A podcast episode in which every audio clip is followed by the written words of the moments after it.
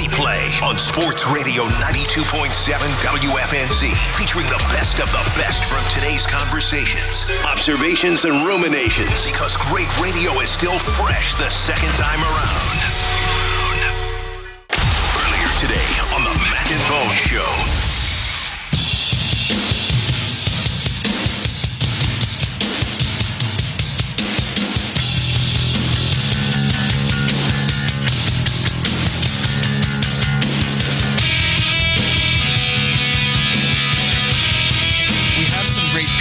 It's about marrying the runs to the play actions and to the to the boot game that really wasn't a focus and an emphasis of what they were doing offensively. So I think that's a simple starting point there. Um, and then just the timing and rhythm of the pass game. You know, let's get the ball out quicker. Let's get number one and number two open on a more consistent basis for the quarterback. We have to work harder as a staff. We have to really challenge ourselves to bunch, to stack, to motion, to get matchups so that we can have the first or second progressions available sooner so that the protection isn't as much a factor. I can't get enough of that right there. That is absolutely what I want to hear. That is 100% everything right there. Way to just play that for loop uh, on loop and just take the rest of the day off. That is what every yeah. Carolina Panther fan wants to hear about Dave Canales' vision for the offense. Now, it, everything sounds good, Bone, at the combine in February, right? But what he said there, so much of what he said was stuff that Frank Reich didn't do, um, and stuff that we've been calling for them to do. I just think it sounds freaking great.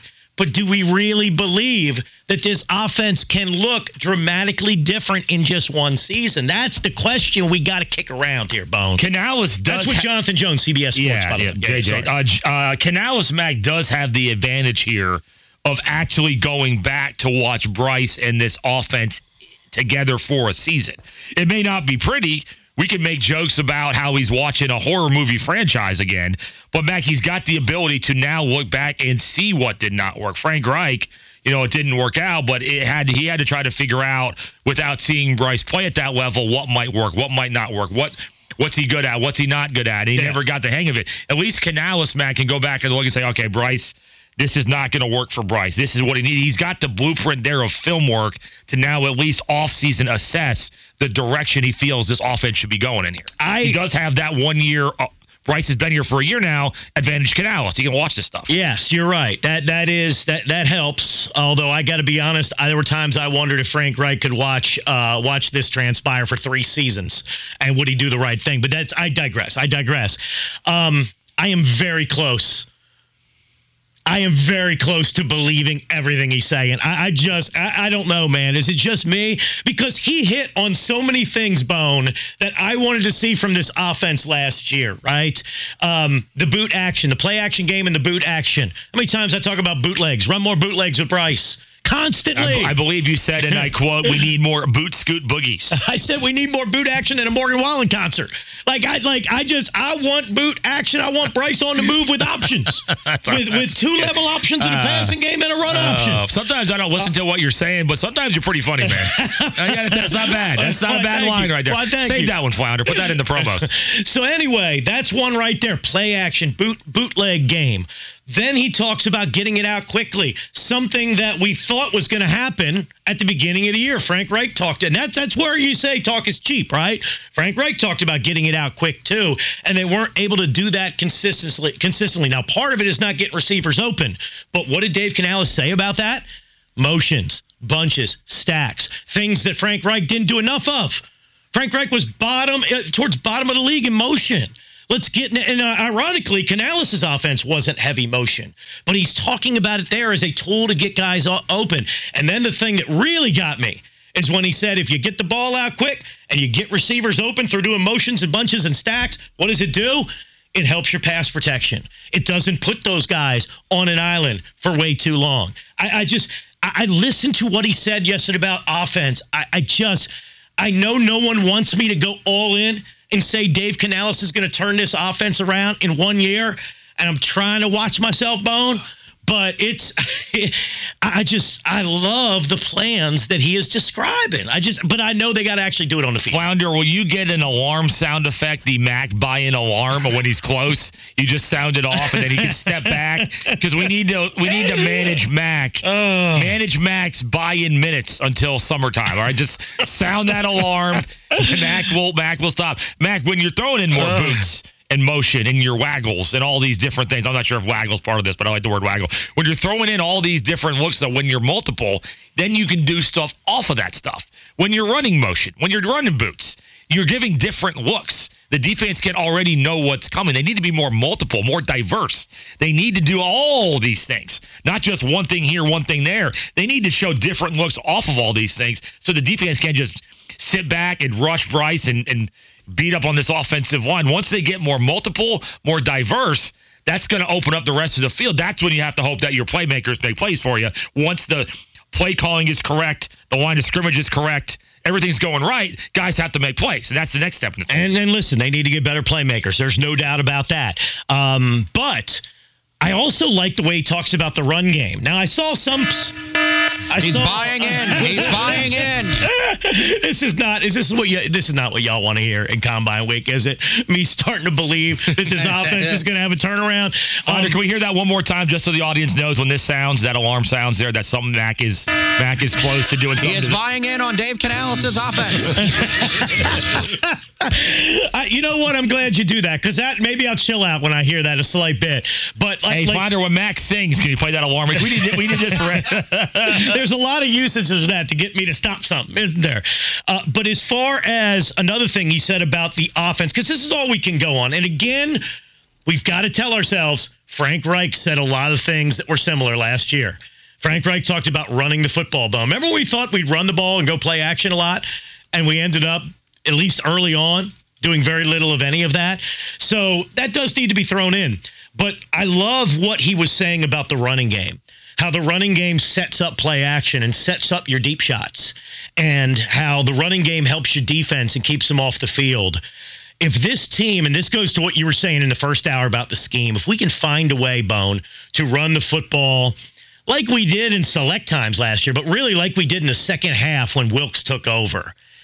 With it, with with basically the same offensive line, if we can find a way to, can he can he revive Miles Sanders' career a little bit? Like if we can find a way to run the football consistently, I think that makes Bryce look better. I think that makes the O line look better because you're not in predictable passing downs all the time.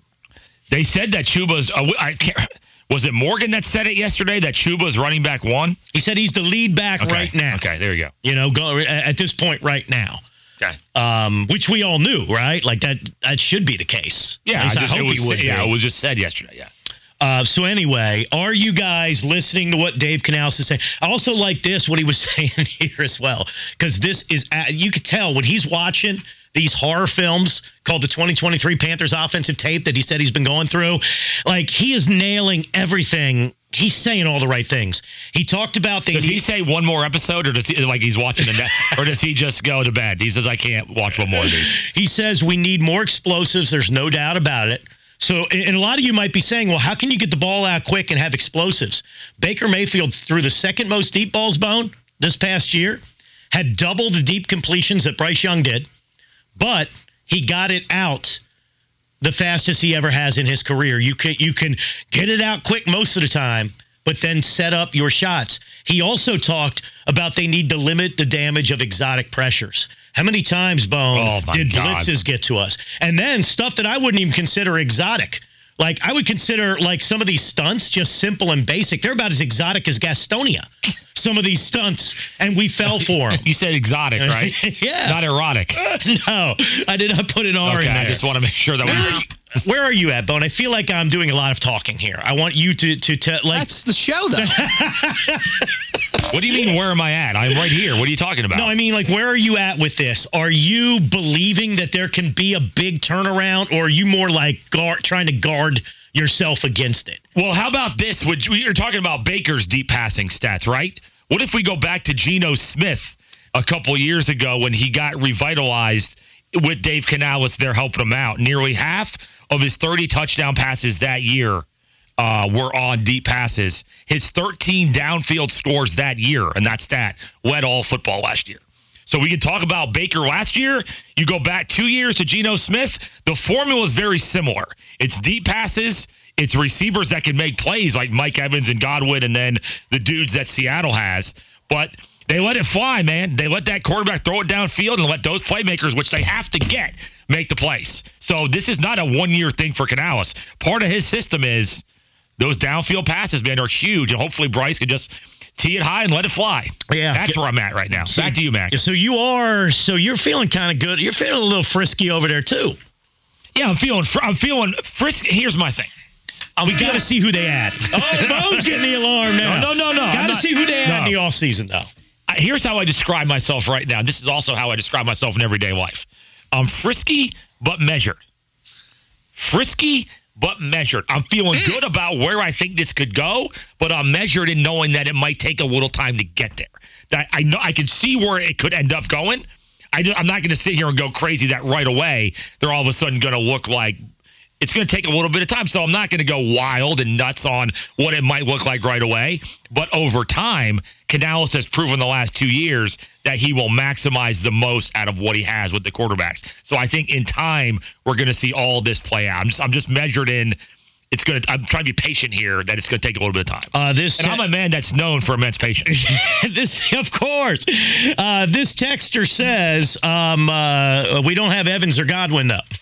Uh, we Well, don't. that's- that's- why we don't have Evans or DK Metcalf. Yeah, there's no doubt. There's no doubt. It, a lot of it too depends on who we're able to acquire in the offseason. There's a lot of moving parts here. I just I like the philosophy. I like philosophically what we're hearing, and all we can hear now is philosophy. Right. So at this point, I like what I'm hearing, but they, I, I do understand the skepticism. I also understand some guy. But I also think is I, I also like I, the pairing of the pairing of his upbeat style with Bryce. I think might it, it- very much Mac. It kind of is not quite the same, but you know Pete Carroll had a certain personality, and for a long time it worked well with Russell Wilson. I'm not sure how it ended, but there was that those personalities vibe. The Canales has a Pete Carroll like energy, and we've compared a little bit of what we think Bryce can be to Russell Wilson. Maybe that ultimately becomes a pairing like that. they uh, Bryce could use a Stuart Smalley in his life. You know what I mean? He could use um, Yep. a Tony Robbins. You know what I mean? Someone that's going to pump him up, be positive. Because I got to be honest, that's about as negative of a first year you could have in the NFL. I mean, you got physically beat down, mentally you had to be a mess. Like so, he could use that sort of of approach. They, they spun the wheel of play calling last year of who week to by the middle of the season it was spinning a wheel wherever it landed that guy got the plays that week. I actually think Sir Purr actually had a week of play calling. All right, everybody's saying the same thing. We don't have Metcalf, we don't have Lockett, we don't have yeah, we got to go get those guys, and that's on Dan Morgan. Uh, let's see what else we have. This texter, uh, Matt in Greensboro. Sorry, I can't buy into just talk. Um, all these coaches sound great until the actual games start. It's true. I mean, Boney and I were captain buy-in with Matt Rhule and with Frank Reich. Oh, that first So- Rhule, that first Rhule presser man, where he was, God, he was preaching, wasn't he? Well, God. yeah, he, he he definitely sounded like the son of a preacher man that he is. 704 980. Let's go. I don't blame anybody. This texter says, I'm sorry, fellas. I got my guards up. I'm like a man that's been cheated on multiple times by a lady. I am not going to fall for all this rhetoric again. And I don't blame that. I don't blame fans, Bone. We were talking about this during the break. Like some fan hit us up and said, until I see it on the field, I ain't to believe it. Like Trucker T, I think it was. Like I, I can't, I can't get mad at you if that's your approach. Maybe you know what I mean. Like uh, Panther fans, we have been cheated on six straight years. It feels like right by our significant Yeah, football. I, I mean. I, I, I I get it, um, but we have a radio show to do, so we can we will talk about him every single day leading up to that, and I think at times we'll probably get excited. Flounder, we may need that alarm also when the um, the female texters on the WFNZ FanDuel text line are just basically still marveling over the good looks of one Dave Canales. Is that the female texters or is Brett Jensen sending? No, it's, it's uh, I was lost in his eyes. we, we were breaking down motions and boots, and, and Lori mentioned uh, she doesn't really care as long as he's looking as good as he She, is. she wants she wants to see his motion in a different way. Okay. Oh come on, Lori! You're such a Panther fan. If thi- if this if uh, this guy is as bad as Frank Reich and Matt Rhule, he's going to get a heck of a lot uglier to you, Lori. I'll tell you right but now. imagine if this imagine if this good looking guy wins games. What a combo. Good looking and wins? You kidding me? oh, I'd love to see it, man. But I, listen, whatever your approach is, I'm just saying. I think he's saying a lot of the things that I was hoping to hear from our new offensive-minded head coach. You guys are correct. Flounder's correct to play the alarm. Y'all on the text line are correct to point out we need better receivers. Or hey, you know, didn't we get fired up during preview? Because everybody's correct on this one. But I don't know. I'll take anything that could put a little bounce in my Panther step. Listen to Mac and Bone every weekday morning from 6 to 10. Instant replay continues with more in a moment. Only on Sports Radio 92.7 WFNZ. The exclusive home of the Charlotte Sports Fan. Instant Replay on Sports Radio 92.7 WFNZ. Because great radio the second time around is always twice as nice. This afternoon on The Wes and Walker Show.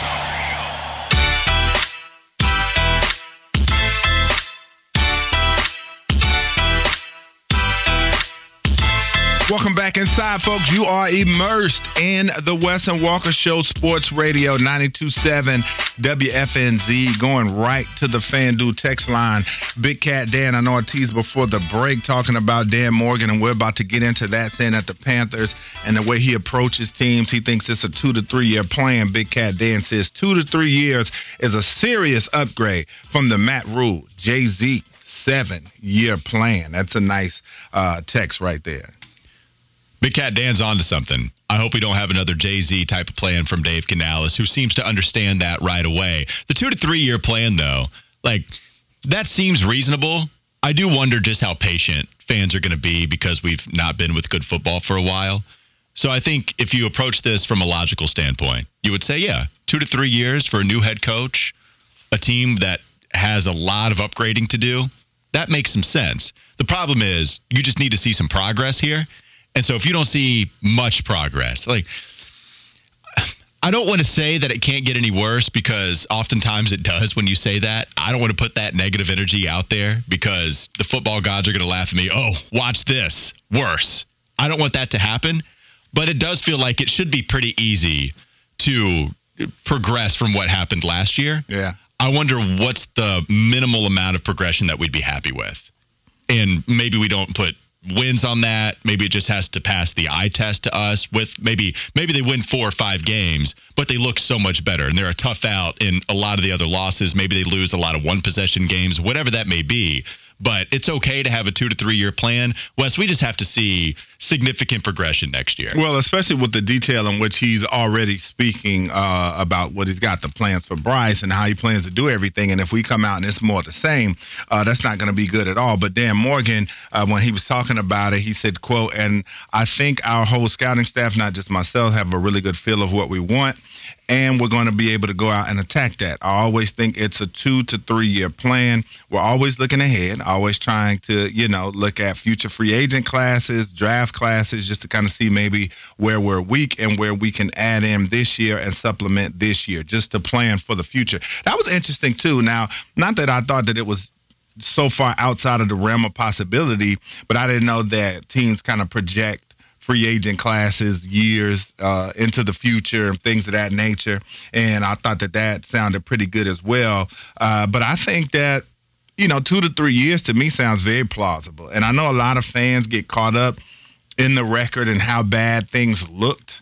Um, but we see all the time in this league teams that suffer from several one loss uh, games, one possession losses, We'll flip it around the next year and have a great season. The Minnesota Vikings, to name a team that definitely uh, was on that path where they had several uh, tight games and then they turned it around and had a great record. And for the Panthers, even as horrible as it looked that uh, last season, I don't think that they're that far away from really turning this thing around because we see it all the time. in It's the not even necessarily with the Panthers. It's just how the NFL was built. Exactly. That's what I'm saying. If you go out and make some upgrades at some key spots, because the thing is, it's glaring where you need to be able to change things up. It's not like we watch the games and people just don't have a clue as to why this team is so bad. We see everything. It's just going to come down to Dan Morgan uh, and this crew to be able to go out and make the requisite fixes uh, for this team and upgrades. And it's not going to happen all in this offseason. That's why I could see, I think that this fan base certainly needs to be patient this year, unless it's just abysmal. But I think you're at the point now with Canales, you got to give him at least two seasons to see what this thing is going to look like before you start to make a decision. But what do you think, Walker? Two, three year plan? You think it's shorter? You think it's longer? What do you think? I think it's fine. I think it's fine to project that. Here's the thing about last year they got worse than what they were under Matt Rhule. That happened. And nobody is sitting here telling you that Matt Rhule should be the head coach of this team. Not one Panther fan. 704 980. Let's go. They're not telling you Matt Rhule should be the head coach of this squad, but they looked worse. And we thought they were going to upgrade based off of what happened that offseason. And we thought you were going to upgrade at quarterback. And maybe we were getting a little too far out in front of ourselves with that. I thought Bryce Young was going to be better than Sam Darnold. I thought he was going to be much better than Baker Mayfield, and Baker Mayfield was still terrible with Carolina. But you won some games with Sam. Mm-hmm. He he wasn't doing anything with a wow factor, but at least he got the job done. At least he was winning games with this team based off of a really strong rushing attack. And we saw what PJ Walker was able to do. I put him in the Hall of Fame after the Tampa Bay game.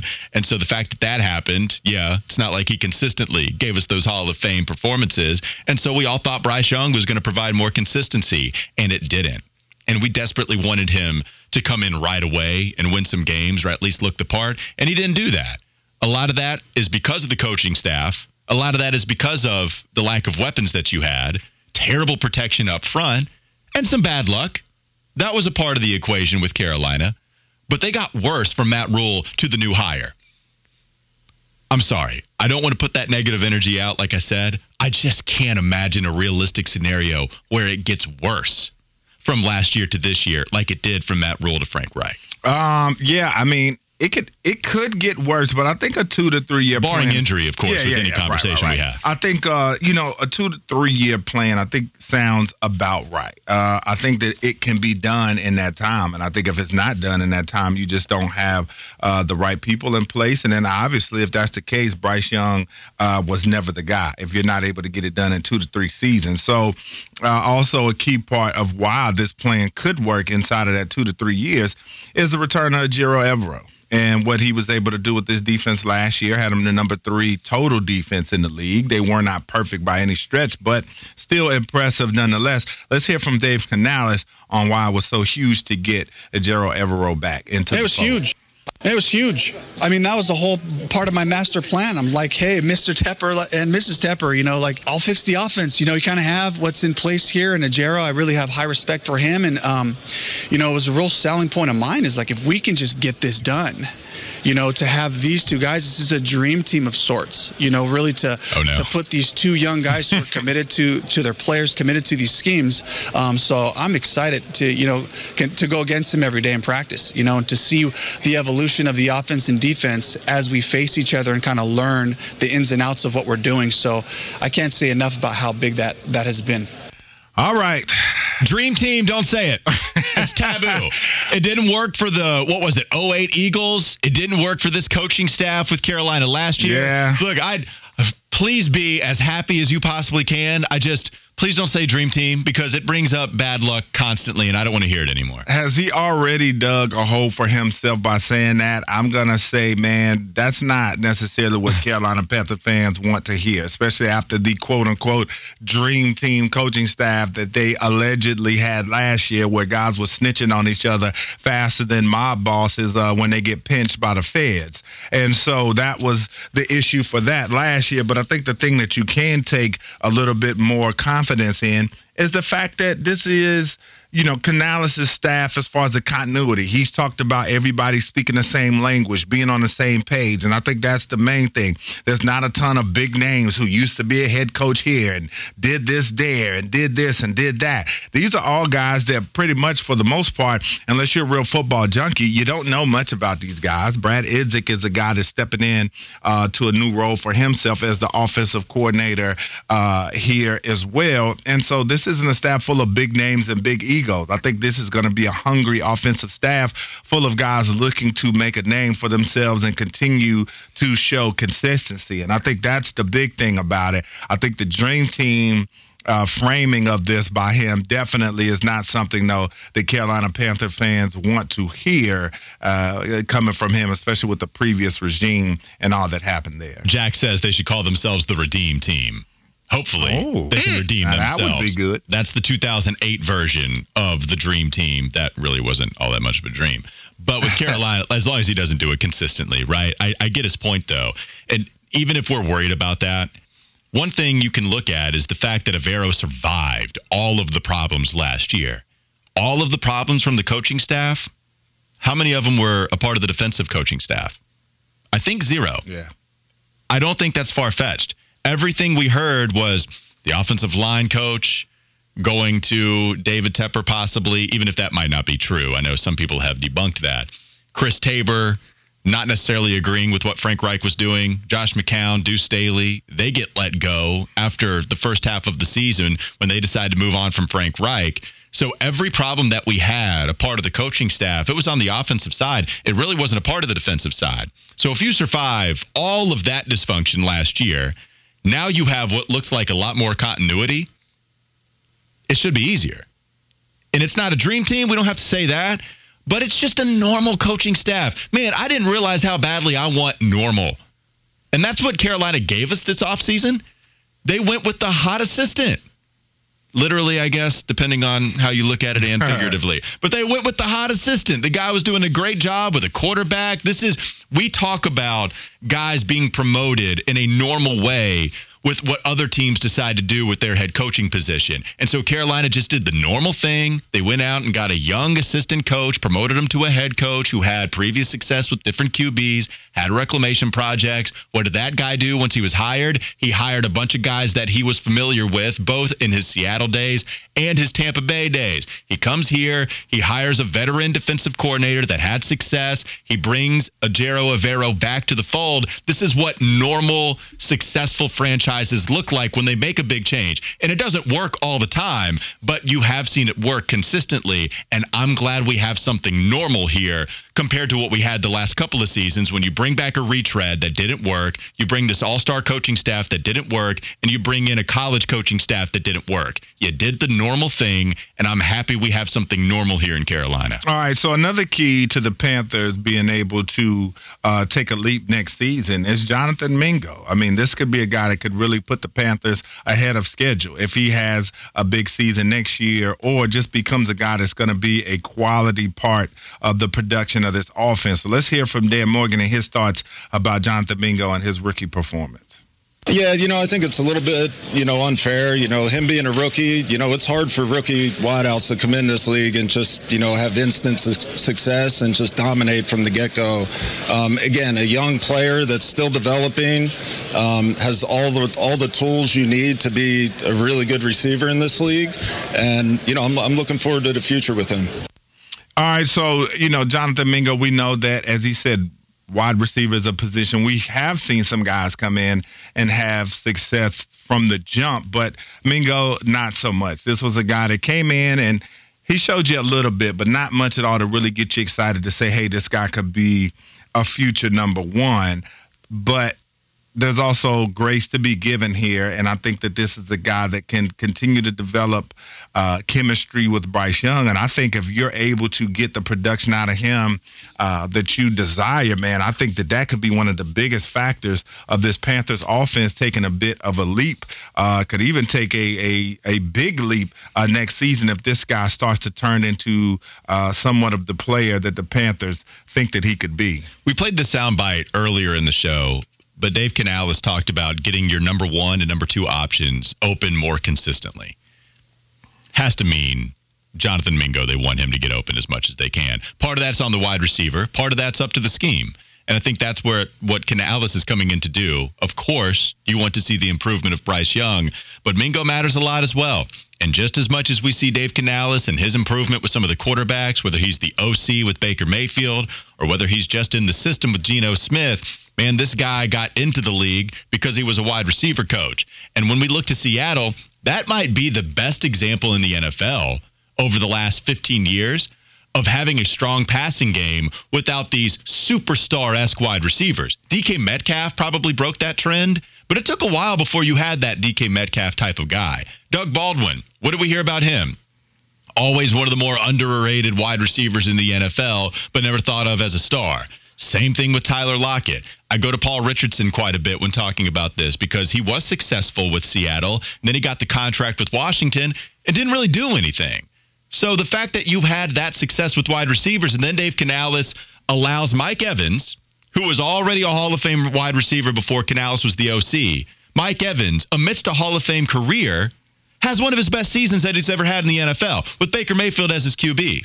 Remember, Baker Mayfield was the guy that killed you as the number one option. Ask Odell Beckham Jr., ask DJ Moore. I thought Chris Godwin was like a first round fantasy football pick because Baker Mayfield was just going to go to the second receiver more than he was going to go to the first. But Dave Canales and Baker, to his credit, broke that trend. So the fact that you have a wide receiver mind here as well, that also gives me some sort of faith, as much as you can have, in Jonathan Mingo also improving. Yeah, and so when you look at the production of receivers from 2000 to 2020, so I, I brought up before uh, on this show the wide receiver one season where you're putting up the type of production to be considered a top notch guy. And so when you look at the age of Jonathan Mingo at 22, and then he'll be coming into the season and be 23 uh, by the time either the season ends or midway through, whenever. But you also can look at wide receiver two seasons uh, by age. And so I think that for Mingo, if you could get wide receiver two type of production out of him next year, I think that that would be pretty good. And it starts to rise. You've had 15 wide receivers from 2000 to 2020 that's had a wide receiver two type production, and then it gets up even more uh, as they turn the age of 24. But uh, when you look at wide receiver one seasons in that same time frame, you do have a good many of them at 23. You have uh, over 20 of those guys that have put up wide receiver one caliber seasons. So uh, it's out there for Jonathan Mingo to be able to come out and produce uh, and to be able to do his thing. But we shall see uh, if he can do just that. But I think he's going to be a big part of this Panthers offense and could lessen the blow if they're not able to go out and find one of those top notch receivers a la Michael Pittman or Mike Evans or any of those guys. Uh, so we talked about it earlier and we we touched upon it, but let's get into it just a little bit more, talking about uh, more about Frankie Luvu and if he will stay uh, in the fold with the Carolina Panthers. And so, you know, I said that I think the reason for him staying would be because he really believes in this process. A lot of the defensive players we've seen from Brian Burns to Derrick Brown, how giddy these guys have been about Ejiro Evero returning and talking about running it back. Now, that could also be a key factor in helping Luvu to return is the recruitment of his own teammates. We'll see if Brian Burns ends up getting the deal that he wants because then he can become a part of this process along with Derrick Brown uh, and some others. And the reason I said that he would that he could potentially leave is just because of the teams that he's played for. And I just feel like Frankie has played on franchises that haven't been as successful since he's been in the league. He's played with the Jets and he's played with the Carolina Panthers could he be enticed for one? He's going to get a nice contract offer pretty much no matter where he goes because of the production that he's put up coming off of back to back 100 tackle seasons. He's got 12 and a half sacks in the last two seasons and almost 30 quarterback hits. And so, excuse me, almost 30 tackles for loss, I should say. And so, you know, does the intrigue of going to a Dallas or uh, going to a Pittsburgh or going somewhere to where his services are needed, he's going to be paid well and you can win would that be enough to be able to pry him away from Carolina? Because that's going to be something that I think he'll factor in heavily. But what are the cases for you as to for and against Luvu returning for the Panthers? I think your theory makes sense for someone a little more so like Mike Evans, who has made a lot of money already in his career Mhm. and can have that kind of choice on where he wants to go as far as a contender. Frankie Luvu has not made that much money in his NFL career to this point. Sure. And so I think right now what speaks most to him might be loyalty. I don't know. Haven't heard Frankie Luvu talk about that specifically. And I'm sure he wants to win. Any competitor in the NFL wants to win. I also know that it's a short life for a lot of different NFL players. And Frankie also had to battle from being on the bottom of the depth chart for a couple of different teams in order to get here. It's it's time to cash in. And whoever pays him the most money, it might be a different team. And maybe that's why he leaves. I think that could be a case. But if Carolina ends up with something similar to the top offered contract in the NFL, I think he would go to Carolina or whatever that top contract is compared to a contender who has a legitimate shot to compete in the NFL playoffs if it means going a couple million less per year than what those other two teams did. I don't think he would agree to that. I think he wants his money right now, and why wouldn't you, especially with the way that this guy has battled? And I think Carolina, if you have any kind of loyalty to a team that did give you a shot, which I'm not saying you should, but if that was the case, that's why I would give Carolina the inside track. You can hear Wes and Walker live and local every weekday afternoon from noon to 3. Sit tight and stay locked because instant replay continues next. Only on Sports Radio 92.7 WFNZ. The exclusive home of the Charlotte Sports Fan. This is Instant Replay on Sports Radio 92.7 WFNZ. Earlier this afternoon on The Kyle Bailey Show.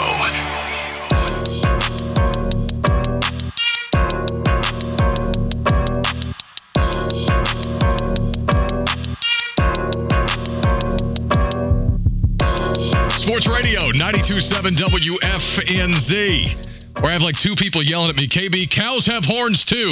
Yeah, I know, but like a, a lot of farmers take the horns off their cows. I grew up like 150 yards, 100 yards from a cattle farm.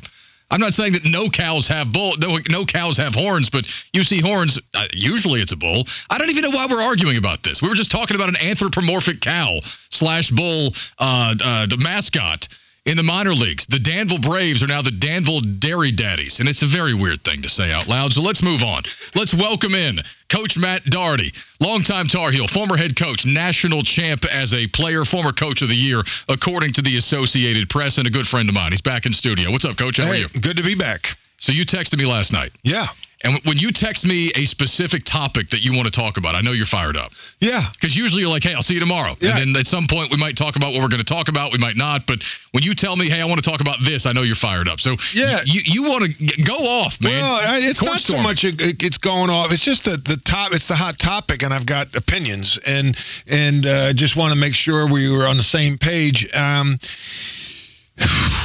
I've been a part of it. Uh, I've been I've been part of the good ones and the bad ones. Uh, at Kansas, we're playing Iowa State, and uh, it was just after my birthday, uh, which is February 25th. So uh, we're playing at Iowa State, tough place to play. Kansas, we're top ranked. We go in there, we lose, and their fans come on the court, and we have to go like from the opposite end of the court through the baseline to get to our locker room, and these these these students are pouring out. So I went offensive. I went on the I went offensive. I took the forearms and and brought them up and just were protecting myself, but I didn't mind taking anybody out in the process. So I get to, I get to the locker room. Coach Williams is talking to the team. Hey, you know, tough loss, blah blah blah. And then we're we're taking a charter back, and I'm trying to get out of my my suit, and um, I start to take my cufflinks off that I got for my birthday from my parents, and I couldn't get them off. They were bent. And I just imagine some of the student body from Iowa State with like MFD backwards on their foreheads. and and, and uh, yeah, they were I had to bend them to get my shirt off. So I think the court stormings have gotten ridiculous because it's not authentic. It's not organic.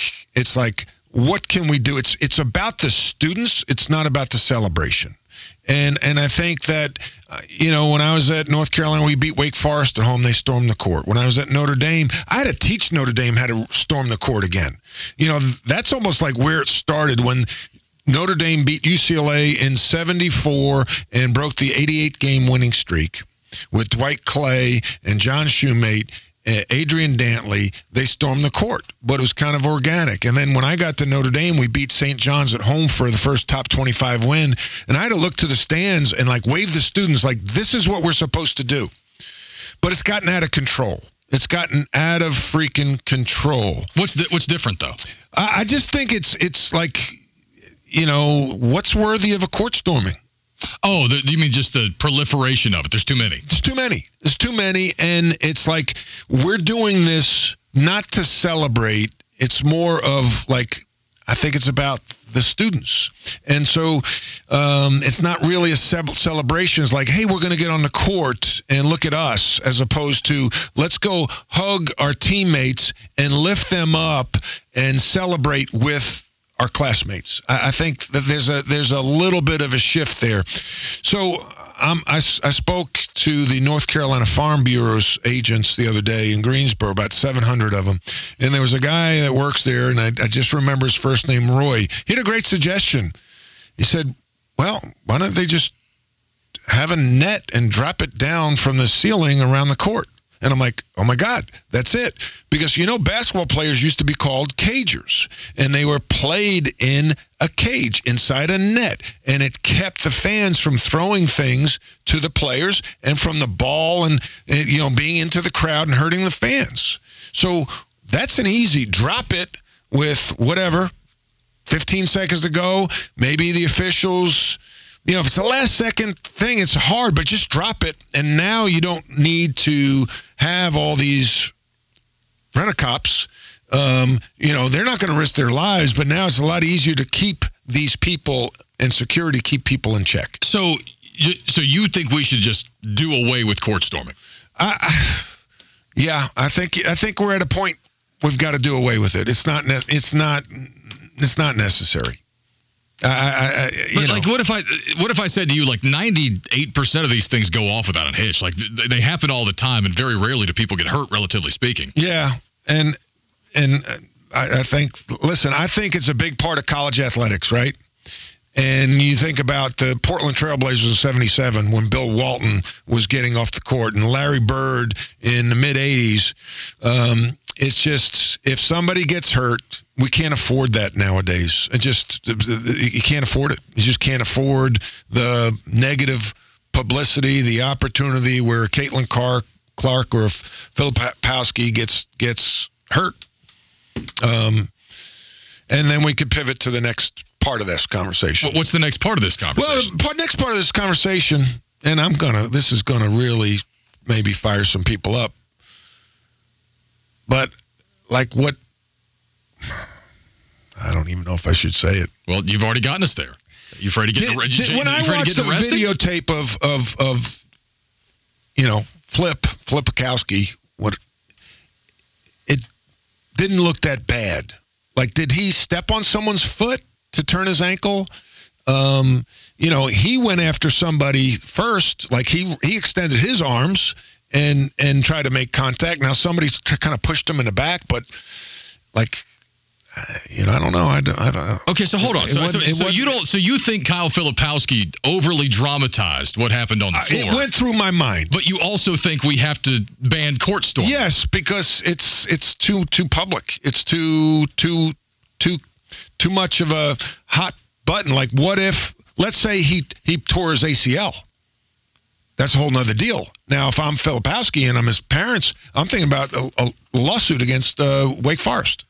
Why isn't the burden on the university and the It conference to get this be. done? No, it should be on the university. because the, the networks love these court stormings, right? Well, they do, uh, you know. But Seth Greenberg had a great point. Like it, it, Wake Forest failed; they failed, and and so the universities should control the court storming. That's your home. That's your student body. Uh, you know, that's your facility, and that's why I say I think one of the best things I've heard was from Roy at North Carolina Farm Bureau. Drop a net around the court and prevent people from running on. And how about this? Okay, you want them to run on?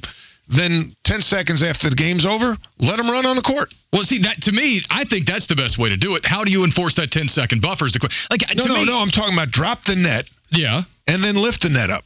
Okay, got it. Understood. I, I understand where you're coming from there, but it's like to, to me, I, it's a little bit of an overreaction. First of all, this is an evergreen conversation. We have it every every couple of years, right? Somebody tweaks an ankle. When are we going to ban court storming? Now Jay Bilas wants to put people in jail. Like Jay's talking about roping them in once they get to the floor, handing out citations and jailing some of them. Like, are, are fans are the fans only good for their money at the door and that's it? Isn't that a fair question? Like when most of these things go off without a hitch, it just feels like now let's take away more of the fan experience. I, I don't know. I, it's not even that I need to court storm. Well, it's just like I, I think there's this is a little bit much ado about nothing at the end of the day. Personally, Well, you know, maybe you're right.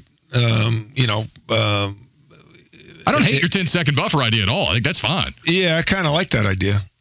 Uh, I think that's the best idea You coin it. Yeah, I. I- I- and I think we could sponsor the Nets. Just think about the Nets. Like you do that, you do that in football, right? The field goal, extra point, the net goes up. Then you drop the net. Let Let's just drop the net around the court for basketball. Sponsor it. You know, You know how a lot of these arenas have the big ass fans, and I mean that. Like the, the company is called Big Ass Fan. Yeah. Have you seen these? Yeah. We could be the Big Ass Net Company. big ass net company. You like it? I like I like it. I I, like love it. I, I think uh, you know what. And at Virginia Tech, they could make it camo. Wow. I mean, I love that, but I know you're trying to insult me right now. Well, I, I, was I? Yeah, you were. Well, but I think you're also whoa. smart enough to know that I'm not insulted by that. I would love a camo net. So it's, it it's kind of a me. great thought. It really is a great thought. And we could be. then you, couldn't see the crowd. All you could do Bass was hear Shop. them. It would throw the throw the visiting team off. Bass Pro Shop's supposed to be the sponsor. Hey, real- you know, no, that's for NC State. Because didn't they win the national championship in bass fishing? Oh, oh, oh, yes, they did. So did Virginia Tech. So I'm in solidarity with them. Okay. Um, I have to ask you about this too. Two things. There was a report today that UNC is telling the Big Ten and the SEC that they're a package deal with NC State in any round of realignment. What do you think of that? I like it. I like the unity. I kinda- I kinda do, too. I think it makes sense because you know what? It, it, it, it listen. You could say what you want. We are both state schools. Um, we we have been aligned at the hip for a long time. Um, and I think that you also want travel partners. You want a local rivalry. Uh, you don't want your nearest rival to be, you know, um, Northwestern. And so I think, or Rutgers, I think it makes a lot of sense. So, uh, yeah. Agreed. Now, last thing, R.J. Davis dropped 42 a couple of nights ago. He literally carried Carolina to a win. Yeah. Uh, that game was was closer than it probably should have Yes. been. But um, we had a, a, I guess it's a debate, maybe something yesterday. People talking about whether or not R.J. Davis can play in the NBA. Yeah, great question. Six feet tall. I mean, you know, I, I compared him to Coby White. Coby's six five, so I mean, it's a different difference in size there. But No, them- different. Coby White is is is different. Yeah. Coby Coby White is a um, um, a, a great a great athlete. Um, uh, here's the first of all, Carolina needs to shore up his press offense, and I said this when they were playing Duke. It made me nervous because they have a press offense that's easy to guard, uh, easy to deny the guards, and then the guards are going to the coffin corner to get the ball. Uh, that's where you want to trap. Okay, their press offense, in my opinion, is is is of concern, and it showed against Miami.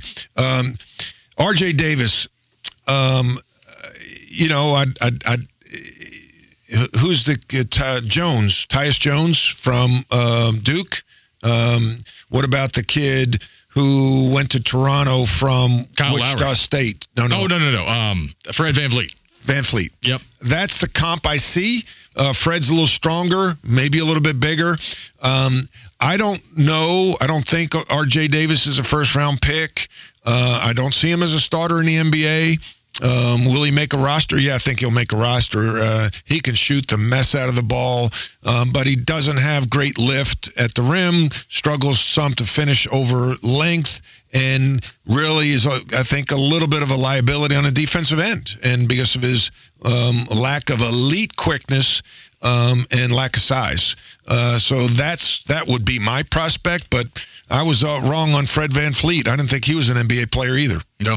Happens to the best of us. Coach, it's good to see you, buddy. Yeah, man. There you go. Somebody said Chris Paul, six feet tall, NBA Uh, success. A little different. A little different. No, Chris Paul had small area quickness.